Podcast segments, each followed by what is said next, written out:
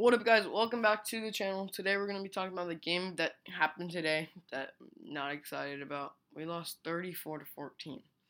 Okay, before everyone gets down on themselves, it was just like we didn't play any of our starters and stuff. So yeah, we're going to talk about that. We're going to go into the key players that made big plays. We're going to talk about quarterbacks, obviously, because when has that not been a situation this offseason? And then we're going to talk about a few other things. Players on the defense is the only thing that really mattered in this game because we actually played some of the rookies. But offensively, no one really played. So, yeah, let's get into it. So, as I said, we lost 34-14 to the Jaguars. The Jaguars should have won this game right away because we did not play any of our starters at all. Like, we played players that are going to get playing time, like, you know, I don't even know. None of our good receivers played. A few of our okay defense players played, like Kelvin Joseph played. Jabril Cox played. Israel Muka played. So, like, a few players that will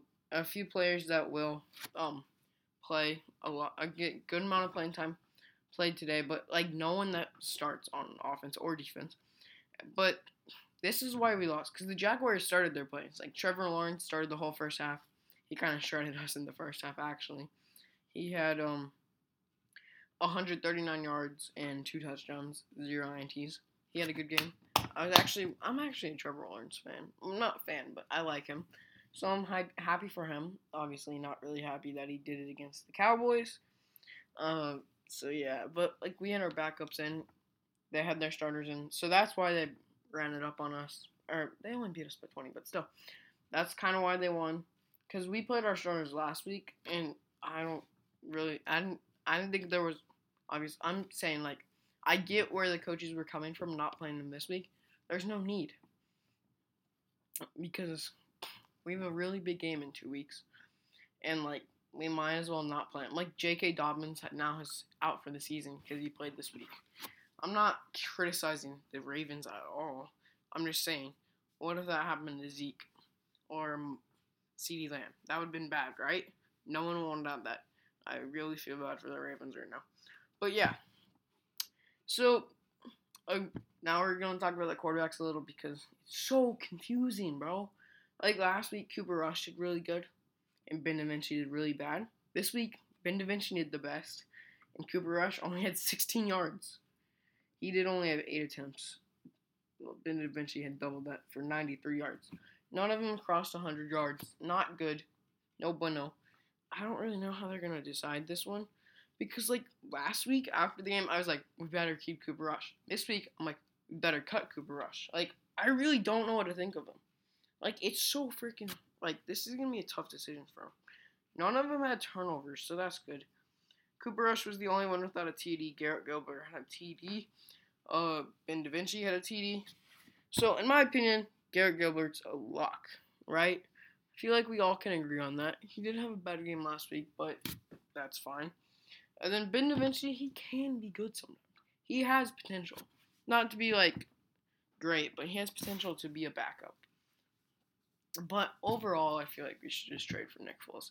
We just freed up cap space because Zeke restructured. Thank you, Zeke. I love players that restructure like that. So now that we have that, I say we trade, like a 6th, 5th round pick for Ben or for Nick Foles. I feel like that would work. Like, if I was he's their third string. Most likely, he's not even gonna make the team. He'll be on the practice squad, and he would be our 2nd string, and we could cut the other 2. Because I feel like. Like, we need 2 backups if it's Garrett Gilbert and Ben DiNucci, because I don't trust either of them. But if we have Nick Foles, I trust him enough where he can stay here, or where he can be the only backup, and then we can have Garrett Gilbert on the practice squad. Like, that's just my opinion. We don't really need a 6th round pick. Nothing comes good out of 6th round picks. I feel like it would be a great deal. And obviously, as I said, with Dak's arm, his ankle, I don't really see how he could play 16 games. I want him to. And I know that he's good at overcoming adversity, and he's just a tough guy. But it's going to be hard for him to play 16 games this yeyear. Or 17. No, 16. 17 weeks. It's the biggest season of all time, guys. I just think it's funny whenever they say on these commercials, they're like, this is the biggest season. I'm like, duh, you added another week. Like, it's not something to flex about. And then running back-wise, no one really did get anything good. None of these guys will make the team. This Knox kid had 47 yards on 11 carries. That's pretty good, actually, but he's not going to make the team over Tony Pollard or Zeke. Other than the other two guys I've never heard of. Those three are probably going to cut. And then Rico Dowdle, he made the team last year, so I assume he'll make the team again this year, but, like, he didn't do anything last year. He was actually he's mostly a special teams player. He's not, like, the one receiving it, but he's, like, the lead blocker, and I think he was actually pretty good at that. So I don't see any reason for us to cut him. And then all the receivers that played today, besides Simi Fehoko, will probably not make the team. Even Simi Fehoko might not make the team. He's not doing that good. Like, I thought he would stand out much more in preseason, but Malik Turner is doing better. I know you don't like to cut rookies or draft picks, but, like, I feel like we might cut him. Like, I don't want to say it because I don't want to cut him because I feel like that would be just a waste of draft pick if we cut him right away. But Malik Turner is better than Simi Fehoko, in my opinion. And then, no one had over 31 yards in receiving in the game. So, that's kind of disappointing. Like, it was a pretty sluggish game. 14 points. Hopefully, this doesn't converge into the real season and we play like this against the Jaguars in the real season. Yeah, that would be bad. Defensive-wise, L. Gifford, I don't know his real name because I've never heard him. He led us with 11 total tackles, 5 solos. And then Jabril Cox with 9 totals. Let's go. Draft pick showing out. That's what you like to see. Our defensive draft actually, like, stacked. Jabril Cox has been doing good. Israel Muka has been doing good. He had a pick today. Quinn Bohannon's been doing pretty good. That's really all. Kelvin Joseph's been underperforming, in my opinion, but I feel like we can get him. And then, Nashon Wright's been doing really good. I'm impressed by him, actually. He had 6 total tackles today. 6. Yeah, that's, like, pretty good, bro.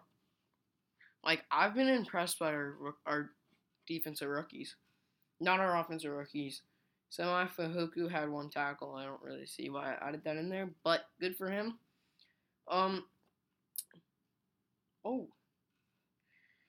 We had a few good kicks. No, never mind. Yeah, so, we didn't really do anything on special teams. Greg Zarline missed a kick. Brian Anger had 7 punts. That's not good. That's how you lose again. Long of 57. That's pretty good. Like, I'm just saying, 57 yards. Like, if you're on the 40, that's to the, or on your 30, that's to their 20. So if you're on your 40, that's to their 10. I'm just saying, that's a good way to flip fields.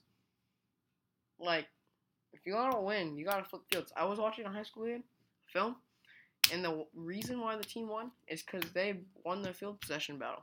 If you win the field possession battle, you win the game. My team won the field possession battle.